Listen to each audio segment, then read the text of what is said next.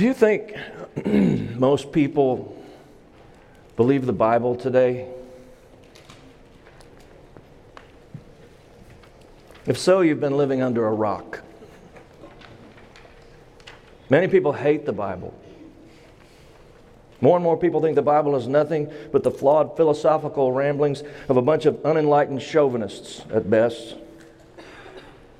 or an actual attempt to deceive people into falsehood for the sake of power and money at worst.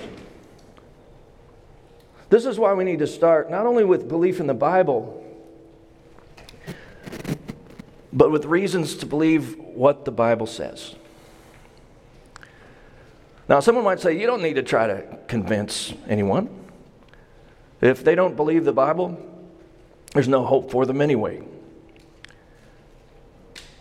Or you might be of the persuasion that there's no point in trying to convince anyone of anything about God. They'll either believe or they won't.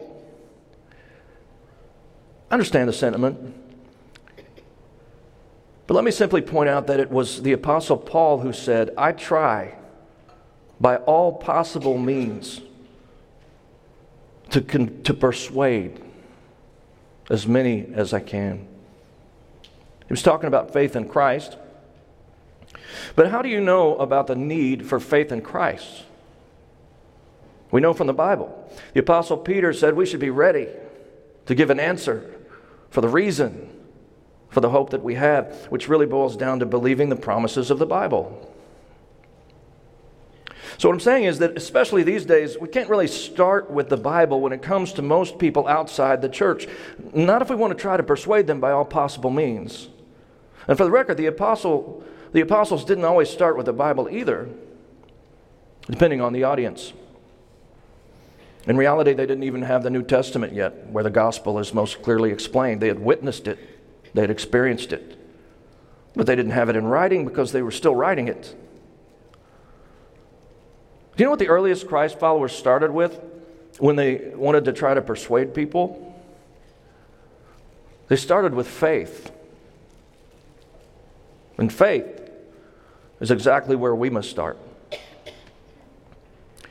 Wait a minute, Pastor. I thought, I thought you were saying we ought to start with reasons to believe the Bible. Well, that's kind of the topic today, but actually, even in this, we need to start with faith. How so? Well, we need to explain that no one is ever going to be convinced by facts alone to believe that God has spoken, or certainly that the Bible is the way that He has spoken. Make no mistake, we're actually asking people to start with at least some kind of faith. Or we might say, at least a desire for faith. After all, faith is required if you're going to get anything out of the Bible.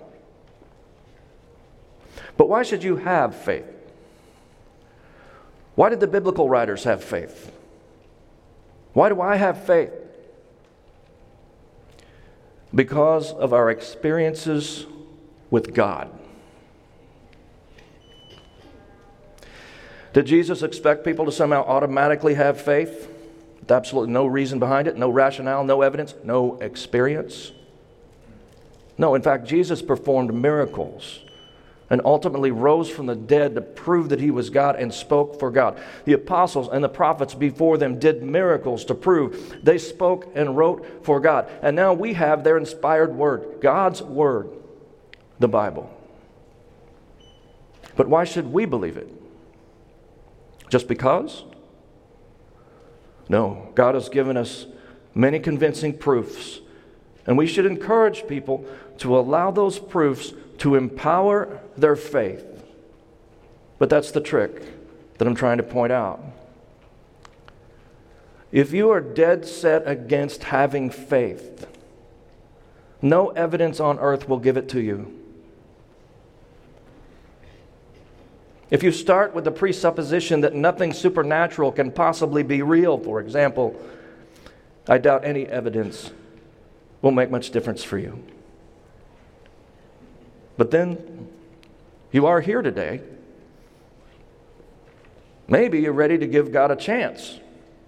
Maybe you're ready to give the Bible a chance. Maybe you're ready to listen with a heart that at least would like to believe? If so, this message might just make a difference. If I could ask for the sound to be turned down just a hair, I'm hearing a ringing, and it's, if, if it's not bothering anyone else, well, it's bothering me. it's possible we need to move the speakers a little bit. I don't know.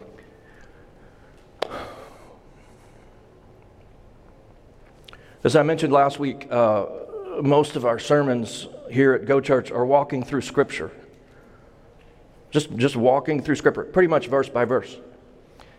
But right now we're taking a break from normal to do this big, hairy, audacious question series. And interestingly, this message today lays the foundation for why I preach the way I normally preach.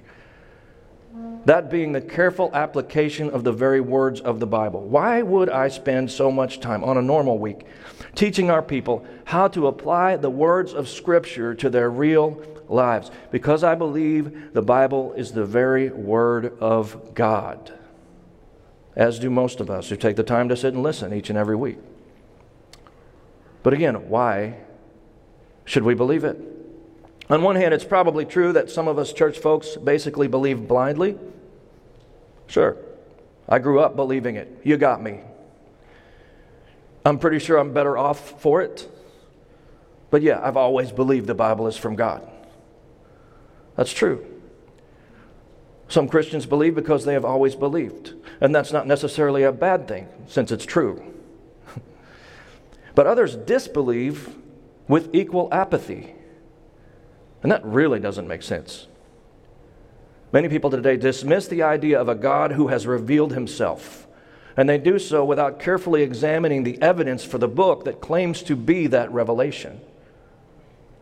Those who dismiss what we believe God has said in the Bible have mostly heard only one side of the arguments the side that says there's no reason to believe one religious book over any other religious book. The side that says the natural world, that, that which can be measured and, and scientifically explained, must be all there is. The side that says we can never know for certain, so why believe any of it? I would ask such a one Have you ever considered the consequences if you're wrong about this? Have you ever thought, what if God actually has spoken? I mean, what if the Bible really is from God. Everything I believe and everything this church stands for comes from the Bible. Christianity is completely dependent upon the question of whether the Bible is a true revelation from God or not. And that's precisely why the Bible's been so viciously attacked for two millennia now. If the Bible can be shown to be just another book written by fallible human beings, void of supernatural inspiration, then Christianity falls. And ultimately, there is no reason for us to even be here this morning. However, consider the converse. If the Bible is from God, Christianity holds the key to everything that really matters. And so, perhaps the most important question that you could ever answer centers around whether or not the Bible is truth from God. There's no bigger question. Either God has spoken to mankind through Scripture, or we're still guessing. The implications are enormous. The Bible offers a personal relationship with the Creator. By His grace, through our faith in Jesus Christ, who came to take away our sins, to make a way for us to be forgiven, so that we can live in peace with God and ultimately live with Him forever in a perfect place that He's preparing for us. We know about all this and believe all of this because we hold that this ancient text is God's revelation of Himself to mankind. Many of us sang this as children. Jesus loves me, this I know, for the Bible tells me so. You know the rest. How do we know? The Bible tells me so. How else would we know? Meanwhile, it's absolutely true that if the Bible is not from God, Christianity is the biggest hoax of human history. If the Bible's not from God, Christianity is a farce. If the Bible's not from God, we're playing a 2,000 year old game of nonsense, actually a 6,000 year old game, because the roots of Christianity are in Judaism, and the Old Testament's the foundation of the New Testament. So, really, if the Bible's not from God, Christianity and biblical Judaism are both frauds that go back to the very beginning of human history. Is this book really 6,000 years worth of lies? Or does this book contain everything God wants humanity to know about Him? That's the big, hairy, audacious question. I'll try to answer today. Now, surely we can all agree that if the Bible is from God, it's an astoundingly wonderful thing, an amazing thing, a miraculously fantastic thing if the Bible is from God. To think that our Maker really has spoken. And yet, to believe in something simply because we want it to be true is not rational. Understand that. Wishing is a lot different from informed belief. I tend to believe the St. Louis Cardinals win the World Series every year.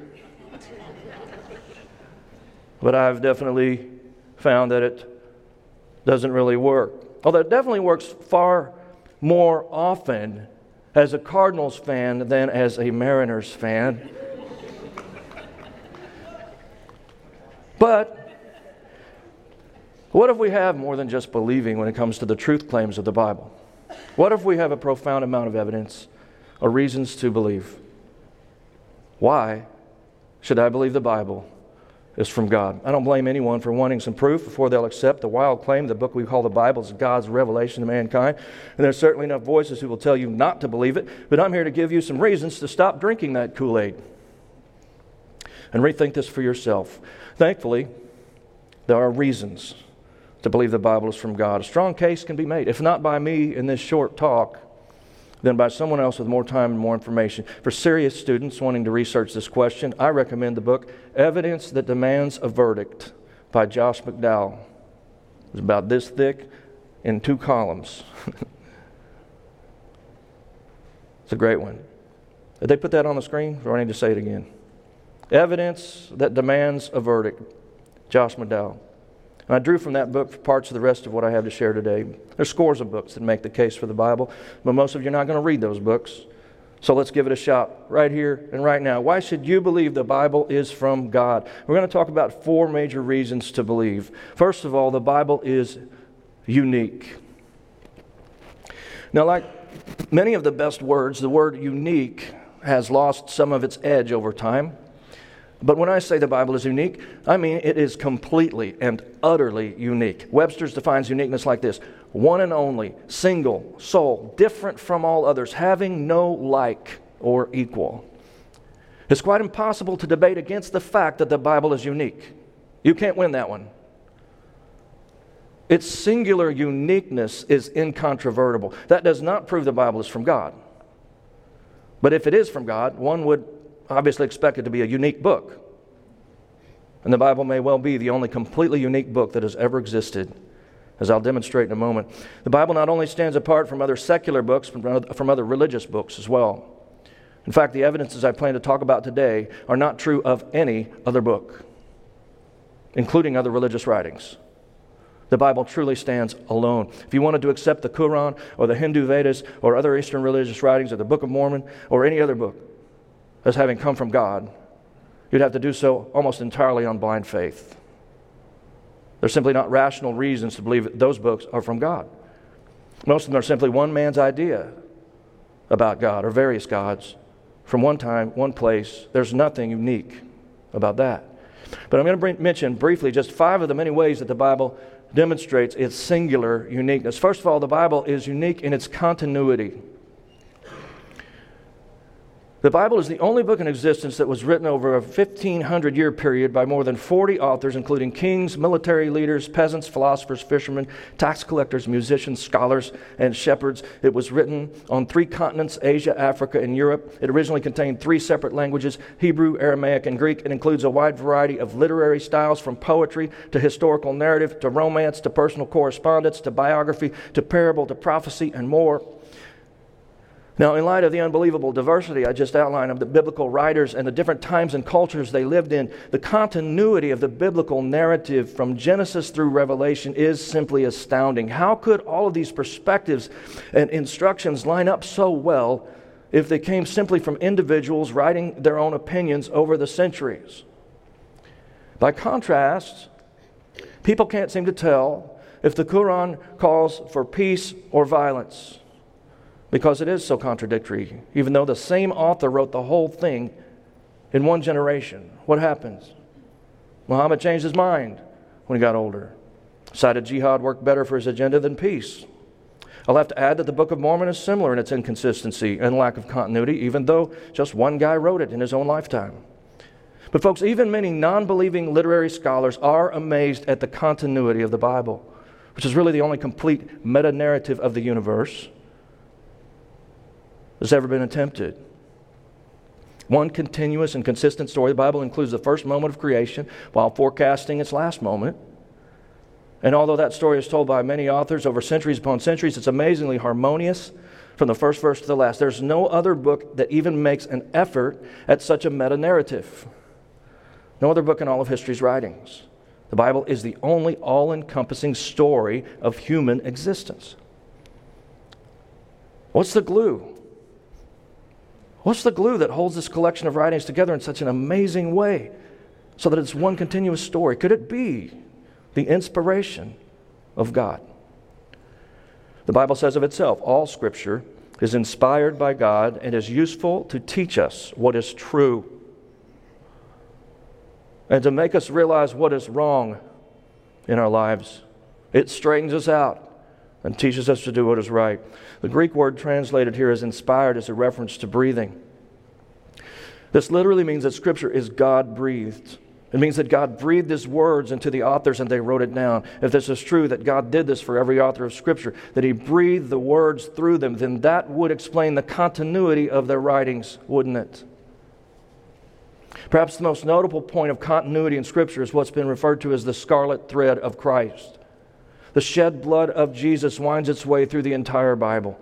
The promise that a Savior would come is first mentioned in the third chapter of the very first book somewhere around 4,000 years before Jesus came. Old Testament scripture constantly points forward to Jesus, while New Testament scripture always looks back to him. The fact is that Jesus Christ saturates the beginning, the middle, the end of the Bible. If the death and resurrection of Christ is the central point of human history. And as Christianity claims, then one would expect God's book to be permeated with that fact. And this is exactly what we see the scarlet thread of Christ woven through Scripture by over 40 authors covering roughly 60 centuries of time.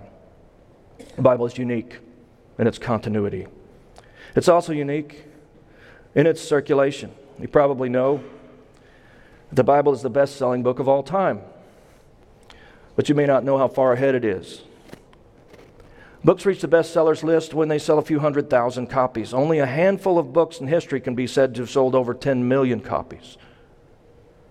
The number of Bibles sold, however, like no other book, reaches into the billions.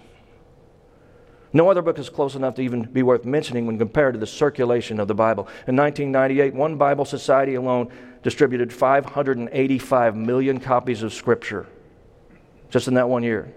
Obviously, this does not prove that the Bible is from God. But if it is from God, you would expect it to be the most circulated book of all time, wouldn't you? And it is. Nothing else comes close. Maybe the divine inspiration of this book is worth your consideration. The Bible is also unique in its translation. Translated into well over 2,000 languages, no other book comes close in the area of translation. Not even close. Why the Bible? Why no other book in history? But that's nothing compared to the uniqueness of the Bible's influence. There's simply no other book in history that holds a candle to the influence of the Bible, mostly for good, though sometimes it can be twisted for used for bad. There simply is no book that compares in terms of influential power in the history of mankind. Whether we're talking about culture or literature or art or politics or music or even science, the influence of the Bible on human history has been absolutely astonishing. No other book compares. Lastly, the Bible is unique in its survival. None of the writings of classical antiquity, such as Homer's Iliad, Plato's Dialogues, any of the rest of the ancient literature we learn about in school, survived like the Bible has survived. Comparatively speaking, we really don't even know that Plato or Homer were real people who wrote books. Now, I'm sure that they were real, because I have a little faith. But we can't prove they existed or that they wrote what we say they wrote from textual evidence. Like we can prove the people and places of the Bible. We just don't have multiple early copies of other ancient texts to prove their authenticity. In the way that we have copies of early manuscripts of Scripture. The point is that we have overwhelming textual evidence that the Bible we have today is true to the original manuscripts. And we don't have that kind of evidence for other ancient texts. Yet somehow people don't have any trouble believing they exist, or that they were real, or that the people who wrote them, that that's what they actually said when they wrote them. Because they simply did not survive in any way similar to how the Bible has survived. The Bible is unique in this. As Josh McDowell puts it, compared with other ancient writings, the Bible has more manuscript evidence to support it than any 10 pieces of classical literature combined. Any 10, the top 10, don't compare. Another historian said, to be skeptical of the resultant text of the New Testament books is to allow all of classical antiquity to slip into obscurity, for no documents of the ancient period are as well attested bibliographically as the New Testament. Many who study such things, which would probably rule out any of us, right? but those who study these things have said that the sheer survival of early copies of Scripture, meaning the fact that they were not all lost or did not disintegrate, is nothing less than miraculous. No other ancient text survived to the degree that the Bible survived. That's exactly what you would expect from a book claiming to be the Word of God. Now, there are many other ways that the Bible demonstrates its singular uniqueness, but we must move on to the second reason to believe the Bible is from God, which is this the Bible is historically accurate. Now, at first, you might think it isn't all that profound that the Bible doesn't get its historical facts wrong. But I would ask you to think about that some more. Written over a period of 1,500 years. You think about that. How long's America been here? a fraction of that. 1,500 years, containing many thousands of historical references that have been scrutinized, picked apart, examined, sliced, diced, and held over the fire. Nonetheless, the historical facts of Scripture continue to prove correct. Scholars who have set out to disprove the historical accuracy of Scripture have done so because they know if they can find inaccuracies, it brings into question the Bible's divine inspiration. Would God misquote historical facts in His book? Did I look down my nose enough when I said that? If it's only a collection of uninspired writings from various human authors, would there not be inconsistencies? Would some of the authors not have even twisted history to score points with their ideology? Would there not be incorrect references to cities, rulers, dates, cultural practices, something? I would think so. Every other history book contains mistakes. Why not the Bible? Now, if it would prove that the Bible is not from God to find historical inaccuracies, then what does it prove if we can't find any? And notice I did not say people haven't tried to make the case that the Bible has been wrong. Oh, they've tried very, very hard. But what would it prove if over and over again supposed inaccuracies in Scripture were later discovered to have been completely accurate all along? What if skeptical scholars kept finding out that the Bible's right, or at least very well could be right, in every single historical reference? You see, over and over again, that very thing has happened. Let me give you just a few examples of many. The Bible mentions a group of people known as the Hittites during the time of Abraham. For decades, historians thought the Hittites must be a mythological invention of Scripture because they could not find any record of this ancient people group. And of course, they made sure to say so in their history books during those uninformed decades. However, since then, archaeologists have uncovered more than 1,200 years of Hittite civilization. Oops. See, the Bible was right all along. Over the last few decades, archaeologists have repeatedly proven that the walls of Jericho fell down suddenly, just as the Bible says they did. The March 5, 1990 edition of Time magazine includes an article titled Score One for the Bible, in which archaeologist Kathleen Kenyon substantiated the fact that Jericho's walls fell, quote, suddenly and dramatically. Many other archaeologists have since confirmed this.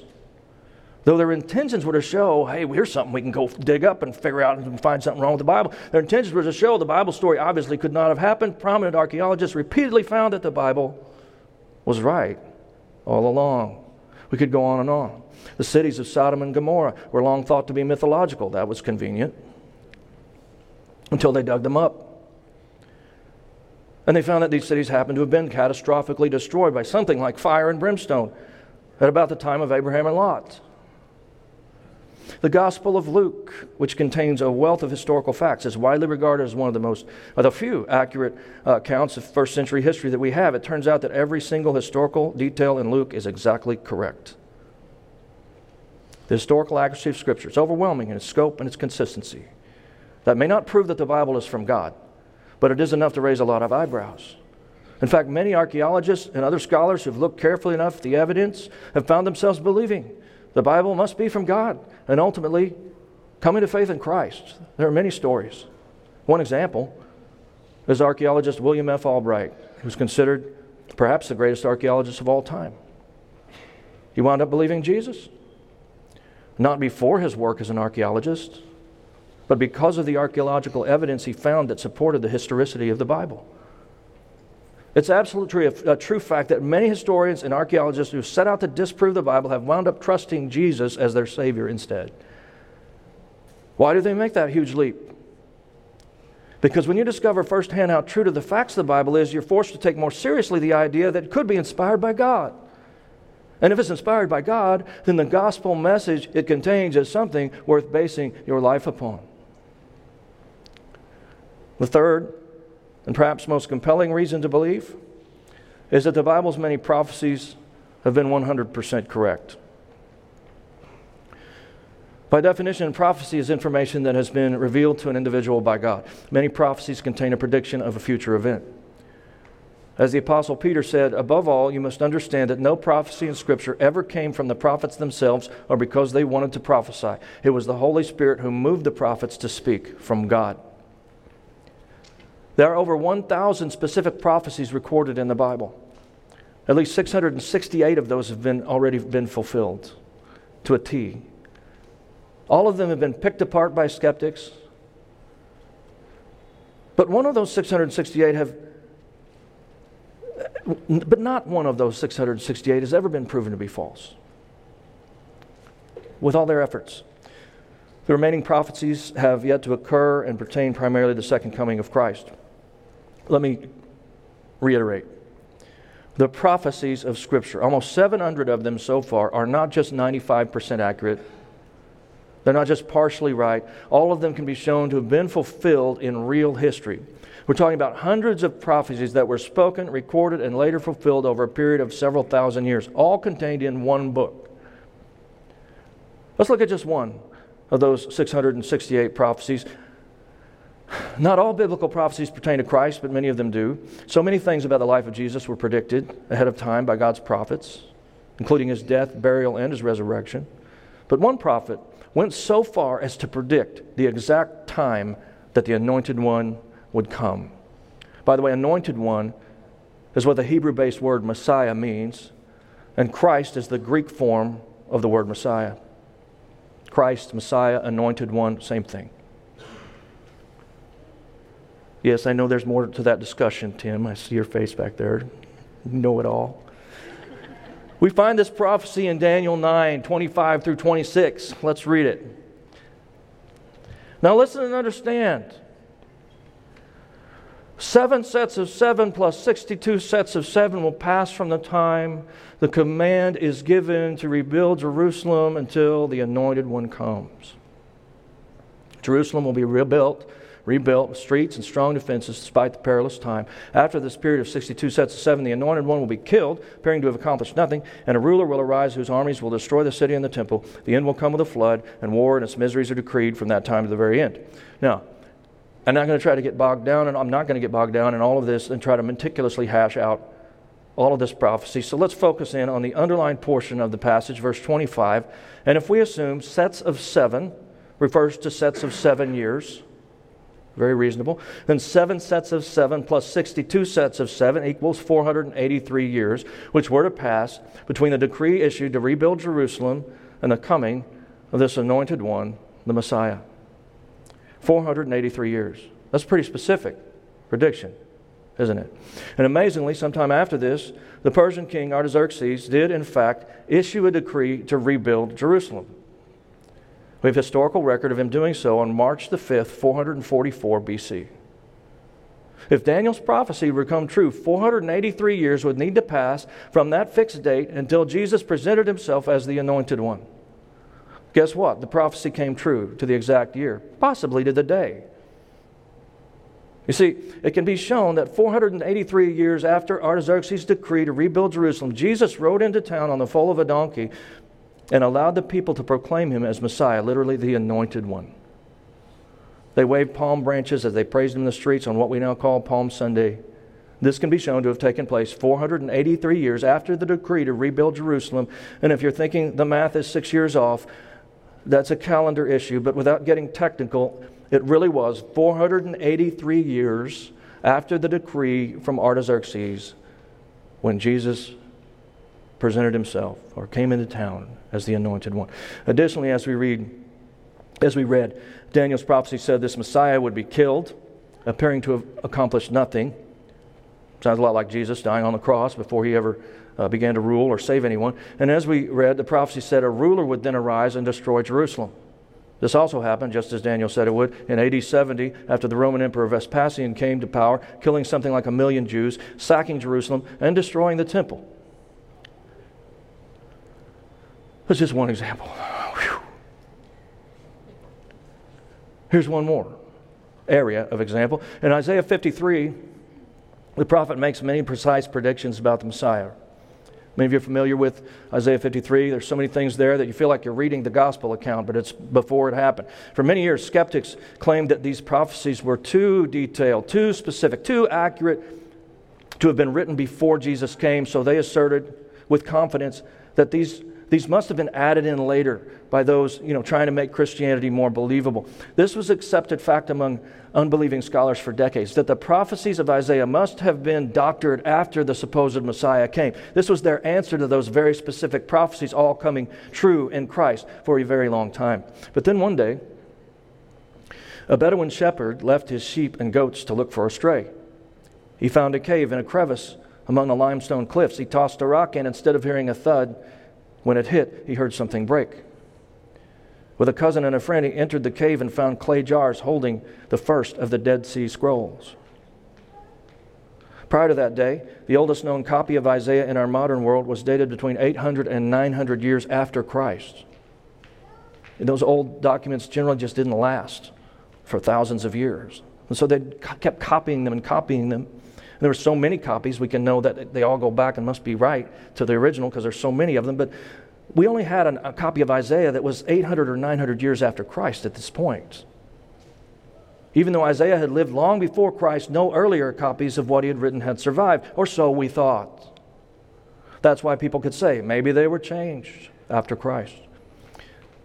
Not really a strong argument for various other reasons, but it was all put to rest by the Dead Sea Scrolls because the first handful of uh, those scrolls that Bedouin shepherd brought out of the cave included a copy of Isaiah, which was 900 to 1,000 years older than pre- the previously found manuscripts.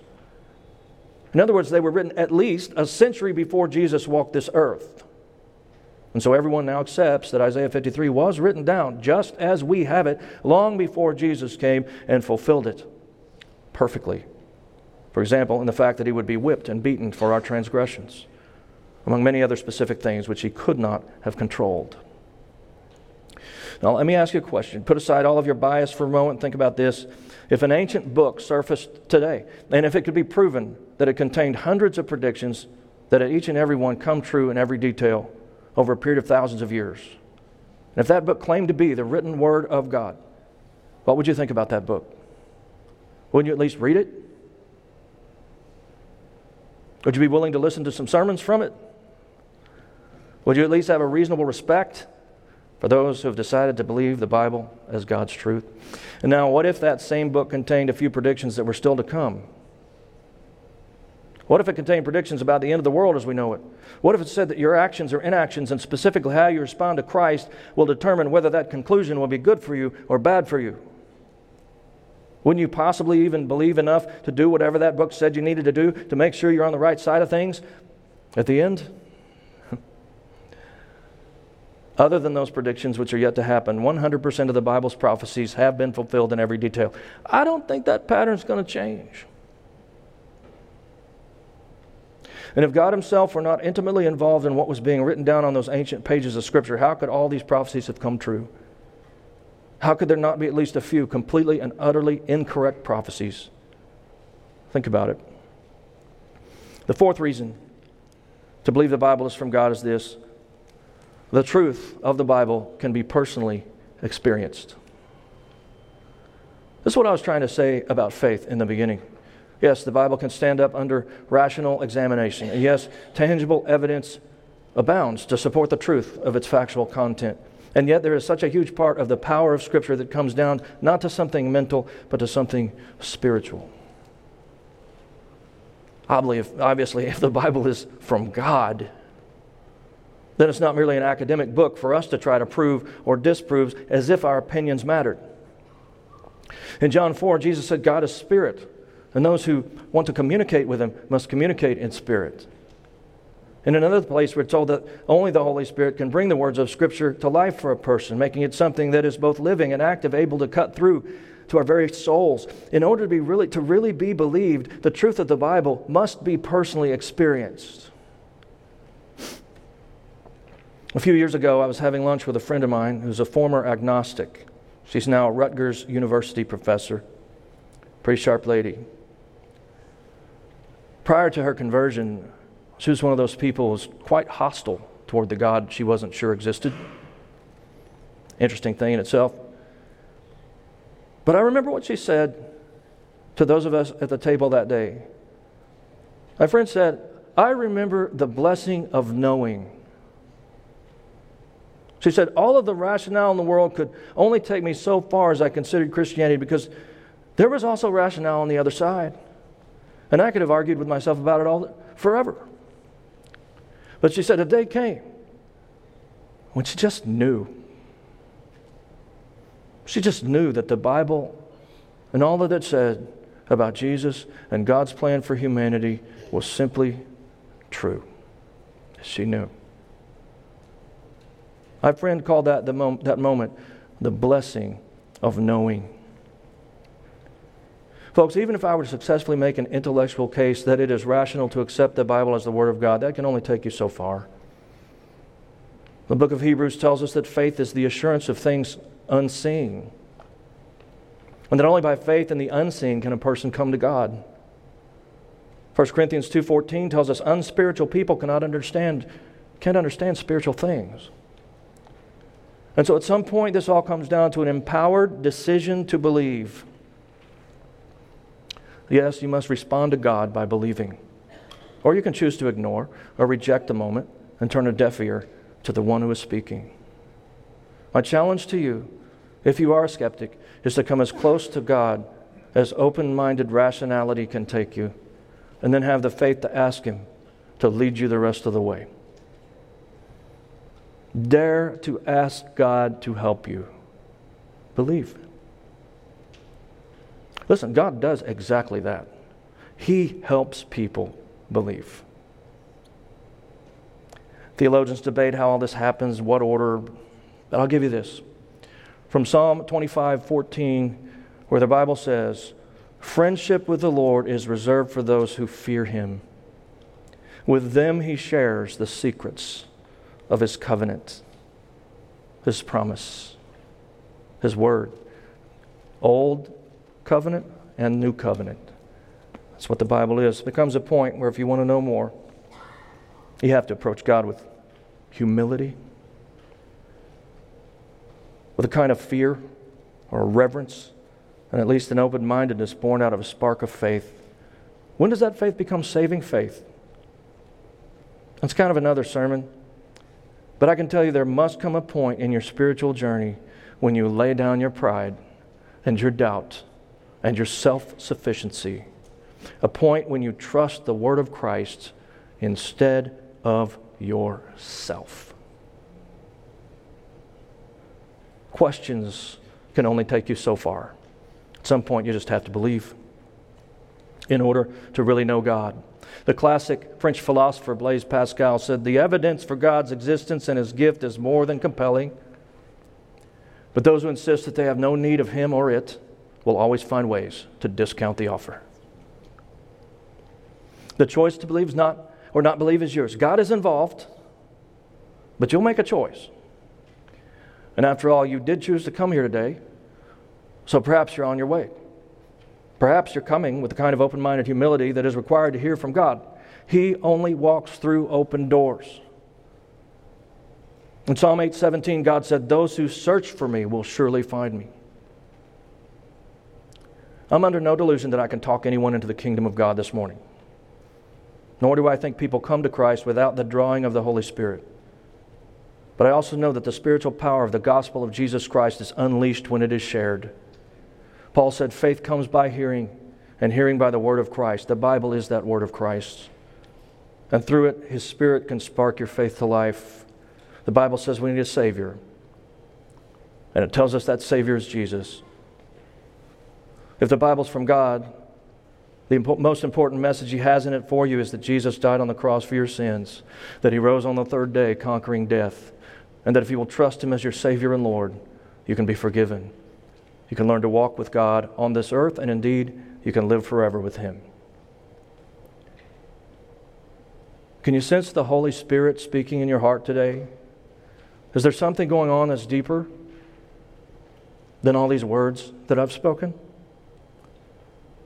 Are you willing to respond to this invisible God who is spiritually calling to you right now? I can kind of help you know what to say to him.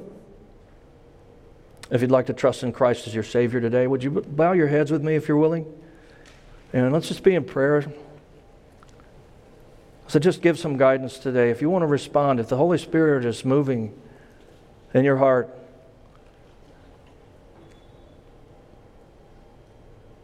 Would you just say yes to God? Or what am I saying yes to? You're saying yes to turning away from yourself and your pride and what you think you know and surrendering to Christ to be your Savior and your Lord, your leader in life, your King. We refer to that sometimes as repentant faith. You're turning from sin and self to Christ, receiving his gift.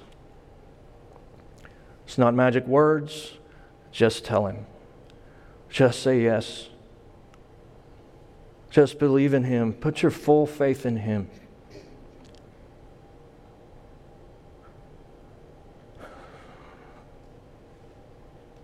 And now I pray for all of us that we would learn to share with those who do not believe, that we would be like the Apostle Paul and try by all, all possible means to persuade some, to try, to care enough, even to keep going back at it even after all the rejections.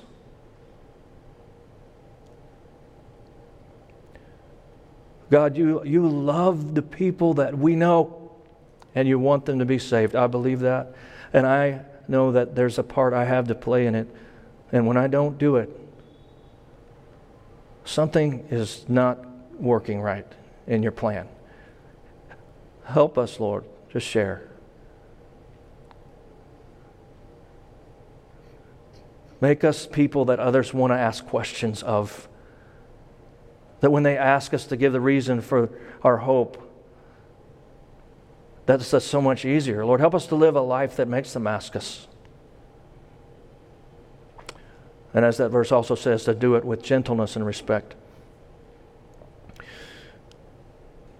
Change our hearts, God. Grow us up in faith. Let us not just live our lives and kind of spin our wheels and never make a difference. Let us be light and salt. Let us share about Jesus and the hope that we have in your word, the promises. Grow our faith. In Jesus' name, amen. If you made a decision today or recently about Jesus, I sure hope you'll let me know. You can uh, you can just mark your response card, drop it in the box on that, or you can email me, or you can come talk to me. Let us know so I can talk to you about next steps. I promise I'm not pushy. If you don't, it, we'll, we'll, go. I'll, I'll, go with what you're comfortable with. If, it's if you just want to email, we start there. I'm not going to come pound on your door. Let me know, please. God is good. Amen. Thanks for listening to Go Church's weekly sermon podcast. If you enjoyed the sermon, be sure to rate and review us. If you want to learn more about the ministry of Go Church or catch up on previous sermons, check out our website, www.gochurchpnw.com. You can also connect with Go Church on Facebook and Instagram.